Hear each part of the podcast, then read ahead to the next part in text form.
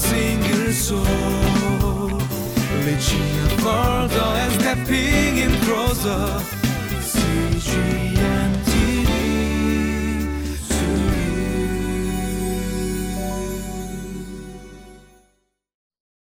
Hello, welcome to Living Life. My name is David, and it's truly a pleasure sharing God's Word with you today. There's a simple exercise that I like doing with uh, my congregants. What I have them do is I have them uh, kind of take three deep breaths, and each time they inhale with their nose and exhale with their mouth, I have them kind of thank God for giving them breath. So it's a relaxing exercise. What it does is kind of relaxes your entire body because sometimes we live in so much tension. Our, our, our, our shoulder muscles, our neck muscles, or we're always constantly living in tension. So, you know, through this simple breathing exercise, it calms their body. And as their body becomes uh, to become more calm, they're able to think more freely. So what I do is I have them think of three things that they're thankful for. So they meditate for about a minute, and I have them pair up and they share uh, whatever they're thankful. It could be throughout the week, it could be throughout the day. So if you could do this exercise after uh, you watch, uh, after we get into today's word, I think will be very helpful. So again, take three deep breaths, and each time you inhale and exhale, and it's important to breathe in through your lower belly, not just the top. So it's important to take a deep breath, and each time you inhale, you thank God for giving you breath. And after those three breathing times, you kind of reflect and meditate for about a minute and find three things that you're thankful for. So I'm just going to share three things that I'm thankful for, and then we're, we're to get into today's text. First thing is, I'm very thankful that I'm able to share God's word with you today. Um, it's not easy preparing this short message, um, but um, I believe that God has called me into this to share God's word with you guys. So even though I may be inadequate in certain areas and I may not be the best speaker, I'm thankful that God has given me this opportunity to share God's word with you uh, with you guys. Second thing that I'm thankful for, I'm thankful for my health. Um, I think health is some of the things that's overlooked and we take for granted. But lately, I've seen a lot of people who have become ill suddenly, and um, there's some people who had uh, gotten cancer and whatnot. And I'm very thankful for the health that God has given me, the fact that I'm able to stand on my two feet and uh, share God's word with you today. So that's why the first part that I'm share for, I'm extra thankful that I'm able to share God's word with you. Third thing that I'm thankful is uh, the weather lately. Um, it's been a very hot summer here in South Korea, and one of my favorite season is fall. And I just love the cool breeze and uh, the cool temperature in the morning and in the evening as well. So I'm very I'm enjoying the weather that God has given us. So these are the three things I'm thankful for. And let's get into today's text.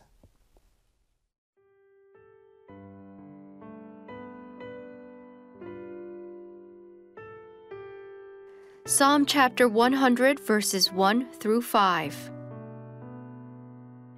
Shout for joy to the Lord, all the earth. Worship the Lord with gladness. Come before him with joyful songs. Know that the Lord is God. It is he who made us, and we are his. We are his people, the sheep of his pasture. Enter his gates with thanksgiving and his courts with praise. Give thanks to him and praise his name. For the Lord is good, and his love endures forever. His faithfulness continues through all generations. Psalm 100 is relatively short. It's only five verses, and it starts out starts off with uh, this proclamation: "Shout for joy to the Lord, all the earth." As we have been studying Psalms, um, we study Psalm 97, 98, 99, and 100 together, and each time there's a proclamation: "The Lord reigns." Worship Him, praise Him. So again, verse 1, the psalmist is telling us shout for joy to the Lord, all the earth. This is a reason to be happy. There's a reason to be glad and to rejoice because our God, He is in heaven right now. He is uh, sitting on the throne, and that's reason enough for us to be joyful. If it was, if there was no God, for example, or if um, a different entity other than the God that we serve and know was reigning, it would be horrible. Let's say Satan was reigning on this earth or someone else. It would be uh, a reason to be worried, a reason to be anxious for, anxious for. But for us as believers, we know that our God, the one and only God, He is reigning supreme and is sitting. He is sitting on the throne in heaven, and that's reason for us to be uh, glad and to rejoice. And verse two, it says, "Worship the Lord with gladness." come before him with joyful songs. So the second command here is to worship the Lord. And I'm just going to go into verse 3 right away because they're kind of connected. Know that the Lord is God. It is He who made us, and we are His. We are His people, the sheep of His pasture. Um, Jesus tells the Samaritan woman by the well uh, um, that you do not know who you worship, but we know who we worship, and that God is seeking for worshipers who are worshiping in spirit and in truth. And this is what the psalmist is talking about to worship the Lord with gladness and to know that the Lord is God. So when we worship in spirit and in truth, we're not worshiping with just our bodies. Uh, when we go to church, when our body is present but our mind is somewhere else, we're not worshiping in spirit. God wants us to worship with all of our hearts, not just our, our minds, uh, uh not just with our bodies. But there's so many times when we go to church and we're mentally checked out. Yes, our body is present. Yes, we're staring at the preacher, but we're kind of thinking about what am I going to eat after church? Uh, where am I going to go play after church? You know, God wants us to worship with all of our hearts. Okay, so that's um, that's verse two, and verse three. Know that the Lord is God. So that's worshiping in truth. Sometimes people go to church and they're jumping and they're worshiping, but they don't know the God that they worship. They don't know who God is. They don't know His characteristics. They don't know that God is a God of mercy, love, justice, but they kind of do it because everyone else is doing it. But it's dangerous when we fall into that pattern because if we do not know who we are worshiping, it becomes a problem. You want to know who you're worshiping. Uh, you want to know who you are worshiping because it's that important. So when we worship in spirit and when we worship in truth, just as verses 2 and 3 are saying, it's worshiping with our all of our hearts and it's knowing who exactly we are worshiping. So that's why it's important to get into the Word, and that's why it's so important to know the Word, is because we want to know who exactly we are worshiping. And it says, We are His people, the sheep of His pasture. Verse 4 says, Enter His gates with thanksgiving and His courts with praise. Give thanks to Him and praise His name. I think this is uh, one of the most important things that we need to do as believers is to enter his courts with thanksgiving. Have a thankful heart at all times. It becomes uh, such a pitfall when we worship God when we want to, uh, when we worship God based on our circumstances. But if you worship God based on our circumstances, then when you go through long seasons of uh, difficult times in your life, you're going to be so far away from God and you're going to eventually fall away from God. But as believers, we're called to worship God in all circumstances. That's why it's important to be thankful every day. And that exercise that I shared with you in the beginning of our session, it's always important to find things that we're thankful for because even though we're going through difficult times, there's always something to be thankful for. Verse 5 For the Lord is good, and his love endures forever.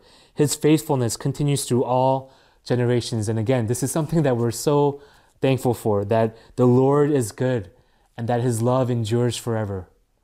Throughout uh, the history of the Israelites, they went through times where they were so bad, where they turned away from God and they worshiped other idols beside God. It's kind of cheating on your on your uh, on your husband, right? It's kind of cheating on your spouse. And God didn't abandon His people then. Sure, He um, uh, you know He kind of gave them punishment for the sins that they did, but he didn't abandon them entirely t- together and be like, you know what? I don't want anything more from you guys. You're no longer my people. But he was faithful even though we are faithless. His faithfulness continues through all generations. Let us go into time of prayer.